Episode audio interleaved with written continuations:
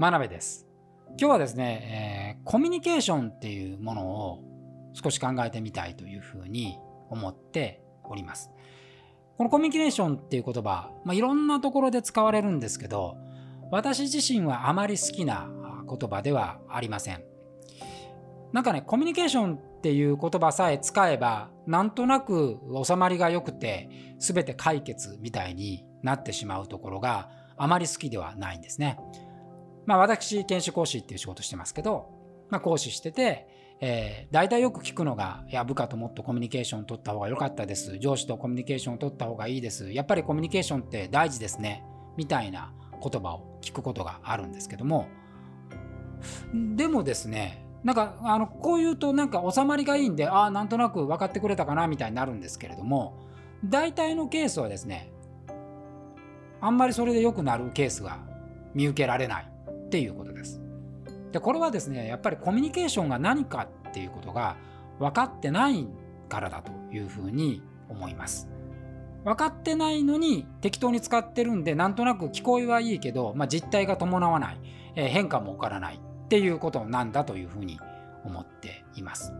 で私が思うコミュニケーション、まあ、一応こう定義をつけようとすると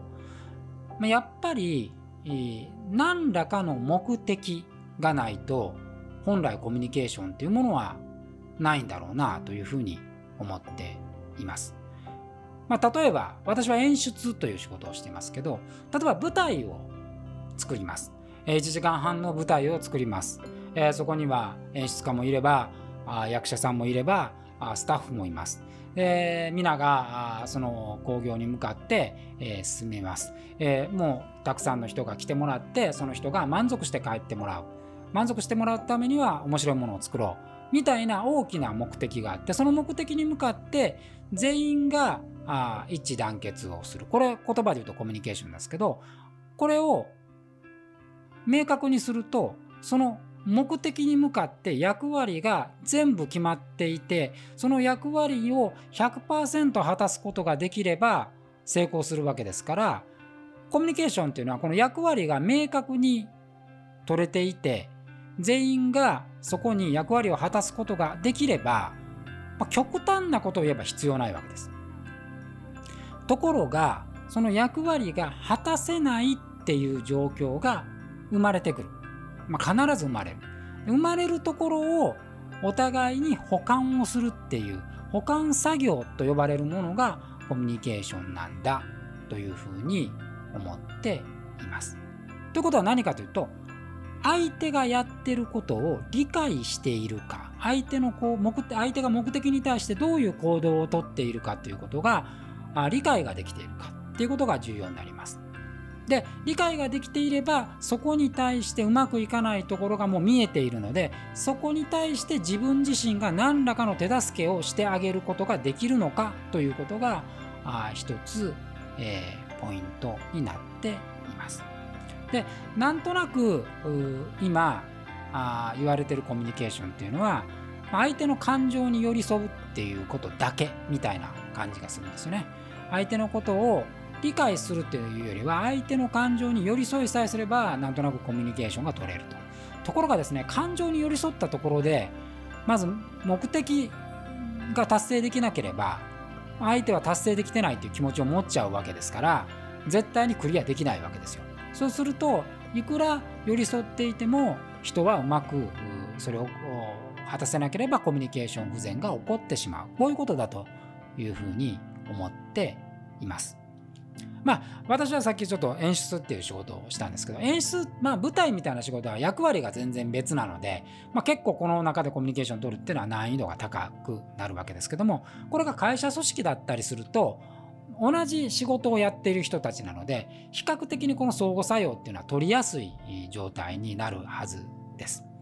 ただ大事なことは相手の立場に立って相手の行動を理解するということが必要なものになります。私はですね、普段こう、まあ、舞台の話ね、結構わかりやすいんですけど、まあ、皆さん昔演出家のイメージちょっと浮かべていただきたいんですけど、なんかドラマとかで見るね、ちょっと一昔前のドラマで見る演出家ってなんか灰皿投げたりですね、怒鳴り声を上げたり、相手を追い詰めたりするっていうイメージがあったというふうに思うんですけども、あの、これはまさに昔の日本の企業と一緒で、え圧倒的上位の立場から相手を抑圧して抑圧することで相手がその怒りとかその感情をあらわにして良くなるみたいな、まあ、火事場のクソ力みたいなのを引き出して、えー、相手の能力を上げる、まあ、スポーツでもあったというふうに監督がね、えー、むちゃくちゃ厳しいことを言って、まあ、スポコンなんていう言われ方もしました。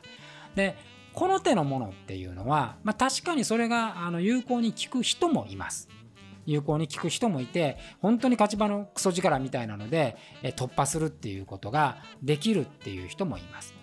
でもそれにそぐわない人ももちろんいますで最近はですねこうそぐわない人の数がやっぱり増えてきてるのでそういうことはやっちゃいけないまあ結局それをやったとしても成功もしないしどんどんその相手が疲弊するだけなんで意味がないこれがハラスメントと呼ばれるものなわけです。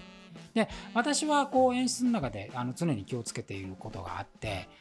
あの我々の世界で演出家っていうのは演出台っていうこう机が置かれてですね、えー、その机の上にまあまあ一応台本とかを見ながらこう指示をするっていう形を取るわけですけど私は常にこう演出台っていうのを作らないようにしています。でやまあ、出てくる俳優さんたちと同じように床に座って、えー、自分が指導する時もですねあのもう本当に役者と同じ位置に座って同じ位置から出ていくように、え、しています。でこれをするとで何がいいかっていうと、まあ、あとはねあのこう相手がお休みされていない時は私が私が必ず全ての役は代役でやるっていうふうにしてるんですけどこれでね一番効果があるっていうのは同じ目線でしかもこう役者さんたちがやることの相手を私が務めるっていうことで演出っていう仕事だけではなくて相手の仕事に対して私が関与するっていうこと。私が行動として参加をするっていうことがものすごく重要なポイントになっていると思います。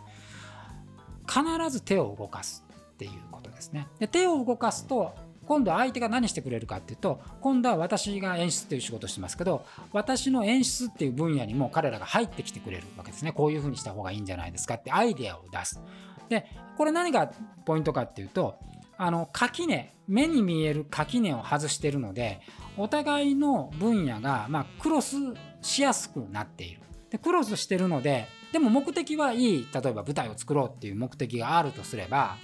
目的1個ですからその分野を超えてでも良くなればお互い採用し合うっていうことができるようになるっていうことですね。これはあの昔からやってるので非常に効果の高いものだというふうに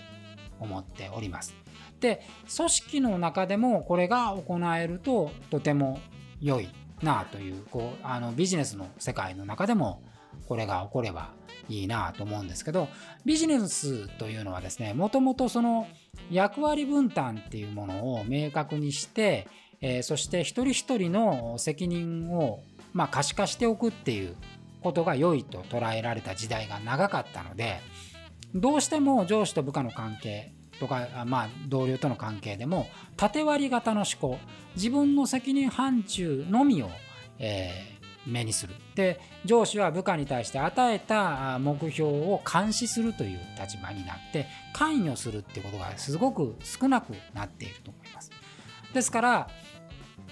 コミュニケーションを取るっていう言葉を使った時に単に監視の回数を増やすもしくは、えー、相手が気持ちよくやれるように、まあ、雑談を増やすみたいなことだけに収まってしまうケースが多いのではないかなというふうに思います。これを相手の仕事に自分が行動として関与するというふうに置き換えるとものすごくこのコミュニケーションの質が上がるというふうに思うんですね。もちろんこれはお互いに大切なことで、まあ、上司が部下にだけではなくて部下が上司の仕事にも関与ができるっていう仕組みこれが今の新しい仕組みなんだというふうに思います。コミュニケーション特にこの今の多様性とかハラスメントとかでハラスメントって言われるのはいわゆるこう高圧的な監視みたいなことではダメですよという仕組みになってくるのでこれあの難しいのは多様性を認めていろんな考え方を認めてなおかつ上から上位下脱みたいなやり方の圧迫をしたらダメだってなると当たり前ですけどその目標っていうものが曖昧だと達成する可能性っていうのは一気に下がるっていうことです。からマネジメントするとかコミュニケーション取るっていうことの最大の目的は最初の目標を絶対に合意してそこに同じ感情を共有するっていうことが大事でここに最も時間を咲くっていうことでこれができると次のコミュニケーションの段階っていうのはお互いの仕事お互いの役割に対してですね、えー、そこにお互い関与するっていうことができればものすごく良いというふうに思います。でこれも一例ですけど例えば新入社員はお茶入れとか雑用が当たり前だっていう世界があって今の新入社員の人たちっていうのはやっぱそれが納得できないわけですね。なんで年が若いからっていう入ったばっかりだからって言ってお茶組みしなきゃいけないんだ。まあ、もっとひどくなれば、えー、女子社員はお茶を組んで当たり前みたいな世界が我々の時代そうでしたけどそういうものがあるとやっぱりそれはなぜなんだろうっていうふうになるわけですよ。でこれは当たり前で例えば私よく言うんですよ。もし部長がみんなのお茶を入れたらどうだ？お茶を入れてあげたらどうだ？部長がお茶を入れてくれたらおそらくみんな感謝すると思うんですよね。みんな感謝して頑張ろうっていう気持ちになるでしょうしそれをじゃあ部長が入れてたら私も入れますって課長が言うかもしれないしそうするとお茶組みっていうものが一つの業務なんですけどその時みんながやろうっていう業務に変換するだけでこれがコミュニケーションが良くなるっていうケースなんですね。これをそれを誰かの役割で押し付けてしまうとその役割を押された人が自分に自分がなぜこれをやってると理由を求めるんでその理由は例えば自分が価値が低いからそれをさせられてるんだってなるともう目標に対して自分が貢献しようっていう気持ちがどんどん薄れていく。だから雑用とかあそういうこう小さな仕事ほど全員がシェアをして積極的にみんながあ行動で表すと舞台のコミュニケーションは良くなる。そういうふうに私は考えています。ただですね、えー、昨今はあのこういうリモートワークですからそういう機会も少ないんでさらにこの縦割りも与えた仕事だけやればいいっていう傾向が強くなってきているとでこれがさらにコミュニケーションを不全にしていく原因になっているのではないかと思いますこれについてはまたですねこのリモートワークというものにどう対処していくかっていうのを次のタームで考えていく必要があると思いますがまずはですね私はそのコミュニケーションというものをを免罪符にしてはいけないと。で私が考えるコミュニケーションっていうのはですね相手に対して自分が行動で関与するということだというふうに考えています。えー、これがちょっと私の考えですけども今日はそのコミュニケーションというものについてちょっとお話をさせていただきました。それではまたの機会をにお話をいろいろしたいと思います。それではご視聴ありがとうございました。それでは次回にさようなら。